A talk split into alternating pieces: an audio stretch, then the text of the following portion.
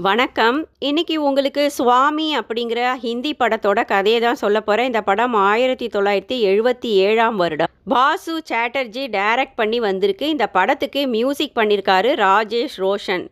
சரச்சந்திர சாட்டர்ஜியோட நாவலை தழுவி இந்த படத்தை அழகாக கவிதை போல எடுத்திருக்காரு டைரக்டர். இந்த படத்தில் ஷபானா ஆஸ்மி அருமையாக நடிச்சிருக்காங்க. கூட கிரீஷ் கர்னாட் நடிச்சிருக்காரு. ஃபில்ம்ஃபேர் அவார்டு வாங்கியிருக்கு. ஷபானா ஆஸ்மிக்கு பெஸ்ட் ஆக்ட்ரஸ் அவார்டும் கிடச்சிருக்கு. வாங்க கதைக்குள்ளே போகலாம். அது ஒரு சிறிய கிராமம். ஷபானாவுக்கு அம்மா என்றால் உயிர். அவளுக்கு தன் அம்மாவை மிகவும் பிடிக்கும். அம்மாவை எப்போதும் கொஞ்சிக் கொண்டே இருப்பாள் ஷபானா. ஷபானாவுக்கு அப்பா கிடையாது. நடுத்தர குடும்பம்தான்.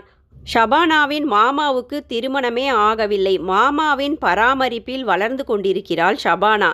ஷபானாவை கல்லூரிக்கும் அனுப்பி படிக்க வைத்து கொண்டிருக்கிறார் மாமா. மாமா சிறந்த அறிவாளி. ஷபானாவின் தெருவிலேயே வசிப்பவர்தான் நரேன். நரேன் கல்லூரியை முடித்துவிட்டு மேல் படிப்பை இப்போது கல்கத்தாவில் படித்து கொண்டிருக்கிறார். நரேன் ஒவ்வொரு முறை ஊருக்கு வரும்போதும் ஷபானாவின் வீட்டுக்கு வந்து ஷபானாவின் மாமாவுடனும் ஷபானாவுடனும் இலக்கியங்களை பற்றியும் புத்தகங்களை பற்றியும் நேரம் போவதே தெரியாமல் பேசிக்கொண்டிருப்பது வழக்கம். ஷபானாவின் தாயோ ஷபானாவை கல்லூரியிலிருந்து நிறுத்திவிட்டு எப்படியாவது அவளுக்கு திருமணத்தை முடித்துவிட வேண்டுமென்று துடித்து கொண்டிருக்கிறார். கொஞ்சம் கொஞ்சமாக நரேன் ஷபானாவின் அறிவிலும் அழகிலும் மயங்கி அவளை காதலிக்க ஆரம்பித்து விட்டார்.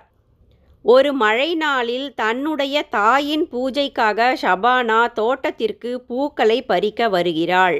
அப்போது அங்கு வந்த நரேன் ஷபானாவிடம் தன்னுடைய காதலை தெரிவித்ததுடன் ஷபானாவுக்கு மிகவும் தைரியமாக முத்தத்தை கொடுத்து தன்னுடைய காதலின் முத்திரையை பதிக்கிறார் நரேன்.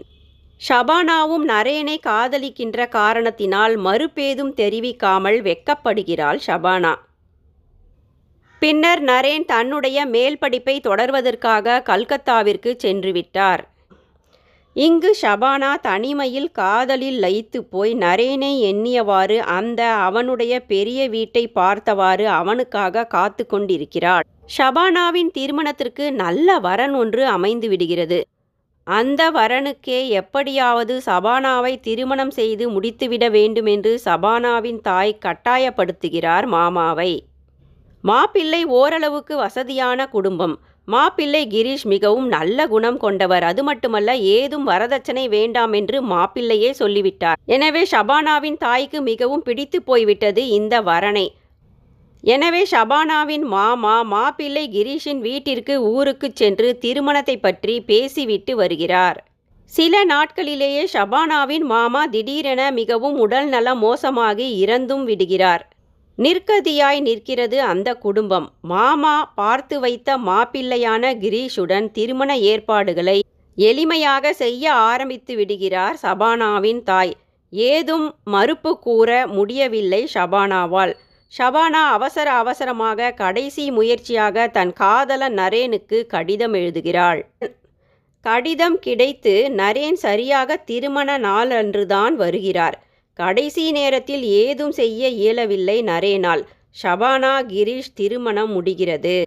ஷபானா புகுந்த வீட்டிற்கு கணவனுடன் சென்று விடுகிறாள். கிரீஷுக்கோ அப்பா அம்மா இருவருமே கிடையாது. கிரீஷ் மூத்த தாரத்து மகன். கிரீஷின் அப்பாவின் இரண்டாவது மனைவிக்கு ஒரு ஆண் ஒரு பெண் என இரு பிள்ளைகள் உள்ளனர். கிரீஷ் இப்போது தனது சித்தியுடனும் சித்தியின் இரு பிள்ளைகளுடனும் வசித்து வருகிறார். கோதுமை வியாபாரம் செய்து கிரீஷ் தான் தன்னுடைய முழு குடும்பத்தையும் காப்பாற்றுகிறார். எனவே கிரீஷால் சரியாக பள்ளி படிப்பை கூட படிக்க முடியவில்லை. அப்பா இறந்துவிட்ட காரணத்தினால் சித்தியையும் சித்தியின் பிள்ளைகளையும் காப்பாற்றும் பொறுப்பை கிரீஷ் ஏற்றுக்கொண்டு விட்டார். இப்போது கிரீஷ் தனது கோதுமை வியாபாரத்தில் ஓரளவுக்கு வசதியுடன் முன்னேறிதான் இருக்கிறார். மூத்த தாரத்து மகன் கிரீஷுக்கு திருமணம் செய்து வைக்கவில்லை. ஆனால் சித்தியோ தன்னுடைய மகன் பிடபிள்யூடியில் வேலை செய்பவனுக்கு நல்ல ஒரு வசதியான வீட்டில் பெண் எடுத்து திருமணம் முடித்து இரண்டு வருடங்களுக்கு மேலாகிவிட்டது கிரீஷின் கடைசி தங்கை சித்தியின் மகளோ மிகவும் குண்டாக இருக்கின்ற காரணத்தால் இன்னுமே திருமணம் கூடாமல் உள்ளது அவளுக்கு. கிரீஷுக்கு கடவுள் பக்தியும் பொறுமையும் மிக அதிகம். சித்தி மட்டுமல்ல எந்த பெரியவர்களிடத்திலும் மிகவும் மரியாதையாக நடந்து கொள்வார் கிரீஷ். தன்னுடைய வருமானத்தில் ஒரு சிறு பகுதியை தானம் செய்து விடுவார் கிரீஷ். மொத்த வருமானத்தையும் சித்தியிடம் கொடுத்துவிட்டு செலவுக்காக சித்தியிடம் இருந்து பணம் வாங்கிச் செல்வார் கிரீஷ். கிரீஷ் தன்னுடைய சுகங்களையும் வசதிகளையும் குறைத்து கொண்டு சித்தியின் மகள் அதாவது தன்னுடைய கடைசி தங்கையின் திருமணத்திற்காக பணம் சேர்த்து கொண்டிருக்கிறார். புகுந்த வீட்டிற்கு வந்த ஷபானாவுக்கோ திருமணத்தில் சுத்தமாக விருப்பமில்லாமல் கல்யாணம் செய்து கொண்ட காரணத்தினால் கணவர் கிரீஷுடன் பேசவோ பழகவோ சுத்தமாக அவளுக்கு பிடிக்கவே இல்லை. எனவே முதல் நாளே ஷபானா கிரீஷுடன் படுக்காமல் தரையில் பாய் விரித்து தனியாக படுத்து கொள்கிறாள் கிரீஷும் ஷபானாவை எதற்கும் கட்டாயப்படுத்தவே இல்லை. அவளை அவள் போக்கில் சுதந்திரமாக விடுகிறார். மனைவி வந்தவுடன் ஷபானாவுக்காக டேபிள் ஃபேன் ஒன்றை வாங்கி வைக்கிறார் கிரீஷ்.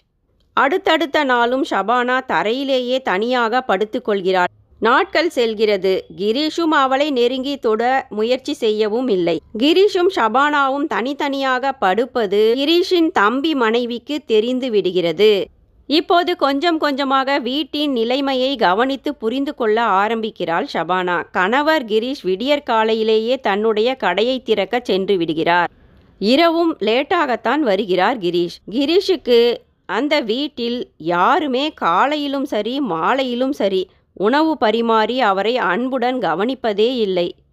வேலையாட்கள் கூட அவர் கேட்கும் சிறு சிறு உதவிகளையும் செய்து தராமல் நிராகரிக்கின்றனர். கணவர் கிரீஷுக்கு அந்த வீட்டில் மதிப்பே இல்லை. தினமும் காலையில் ஒன்றுமே சாப்பிடாமல் வேலைக்கு சென்று விடுகிறார் கிரீஷ்.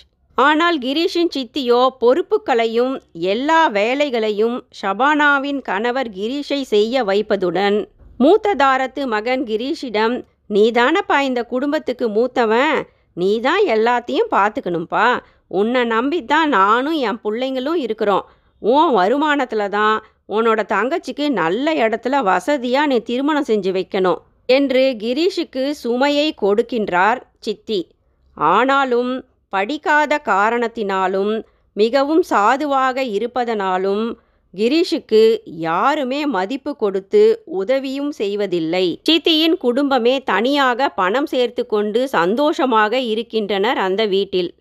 கிரீஷுக்கு சித்தியை பற்றி நன்கு தெரிந்திருந்தாலும் தாய் ஸ்தானத்தில் சித்தியை வைத்திருப்பதனால் தன்னுடைய கடமையை கருத்தாக செய்து கொண்டிருக்கிறார் கிரீஷ். கணவனின் நிலைமையை பார்த்து பாவப்பட்டு கொஞ்சம் கொஞ்சமாக கணவருக்கு பணிவிடைகள் செய்ய ஆரம்பிக்கிறாள் ஷபானா.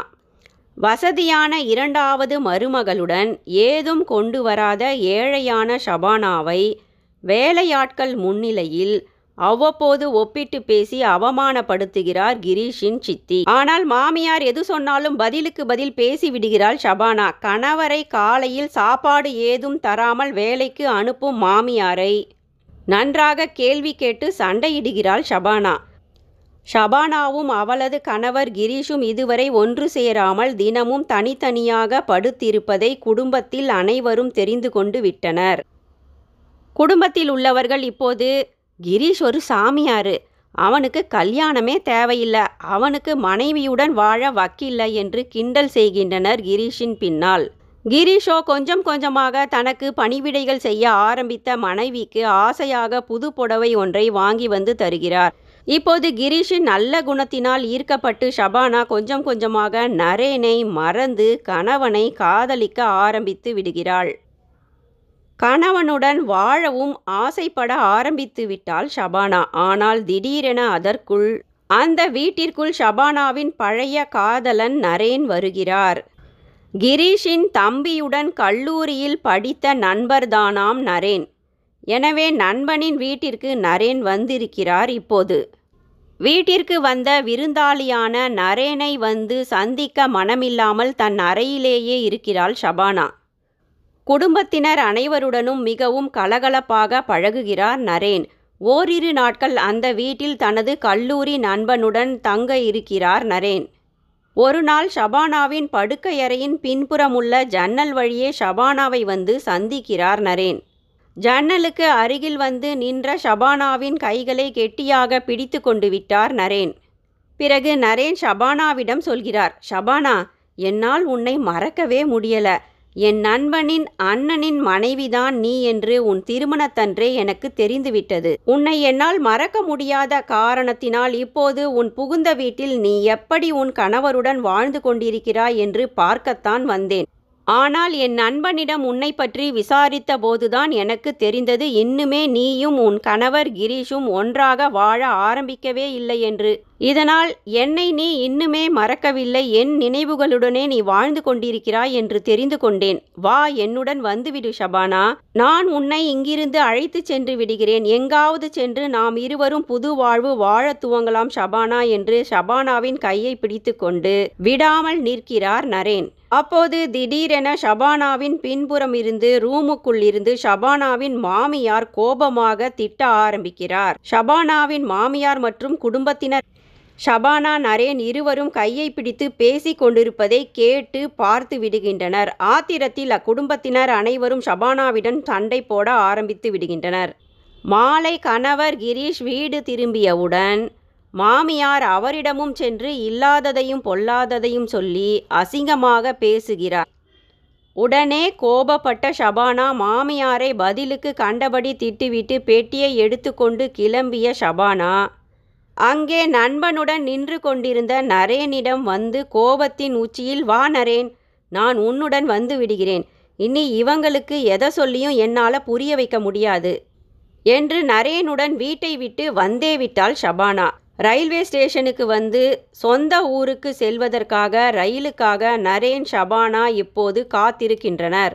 நரேன் ஷபானாவிடம் சொல்கிறார் உன்னை இப்போது என் வீட்டிற்கு நேராக அழைச்சிக்கிட்டு போக முடியாது சபானா சில காலம் உன்னோட அம்மா வீட்டில் நீ இரு. நிலமை சரியான பிறகு வேற எங்காவது வீடு பார்த்துட்டு உன்னை வந்து நான் கூட்டிக்கிட்டு போகிறேன் அப்படின்னு சொல்கிறாரு நரேன். ஷபானாவுக்கு நரேனுடன் செல்வதை பற்றி சந்தோஷமே இல்லை. மிகுந்த வேதனையும் குற்ற உணர்வுமே அவளிடம் உள்ளது. கோபத்தில் அவசரப்பட்டு விட்டோமோ? என்று ஷபானாவின் மனம் பதை பதைக்கிறது. நரேனின் மீது காதலும் இல்லை லயிப்பும் இல்லை. நரேனை மூன்றாவது மனிதனை பார்ப்பது போலதான் அவளால் இப்போது பார்க்க முடிகிறது. திக்கற்று ஏதும் செய்ய இயலாத நிலையில் ஷபானா உட்கார்ந்திருந்தால் அங்கே. ஷபானா இப்போது தனது கணவர் கிரீஷை நினைத்து கொள்கிறாள். நெஞ்சு வரை அவளுக்கு இப்போது கணவருடைய நினைவுகளே உள்ளது. அவர் எவ்வளவு நல்லவர். எனக்கு எத்தனை சுதந்திரமும் மதிப்பும் கொடுத்தார். எத்தனை அமைதியான அப்ராணி அவர். அவரை யாருமே இந்த வீட்டில் கவனிக்கப் போவதில்லையே. அவரின் உழைப்பை உறிஞ்சி அவரை எல்லோரும் ஏமாற்றுகின்றனரே. நானும் இல்லாவிட்டால் பாவம் அவர் என்ன ஆவார் என்று கணவனுக்காக வருந்தி அழுகிறாள் ஷபானா. அப்போது ட்ரெயின் அங்கே வந்துவிட்டது. நரேன் பெட்டிகளை கொண்டு போய் ட்ரெயினுக்குள் வைக்க செல்கிறார். திடீரென கணவர் கிரீஷ் ஷபானாவின் அருகில் வந்து நிற்கிறார். கிரீஷ் மனைவியிடம் சொல்ல ஆரம்பிக்கிறார். வா ஷபானா உன்னுடைய குற்ற உணர்வினால்தான் நீ வீட்டை விட்டு வந்துவிட்டாய். எனக்கு எல்லாமே தெரியும்.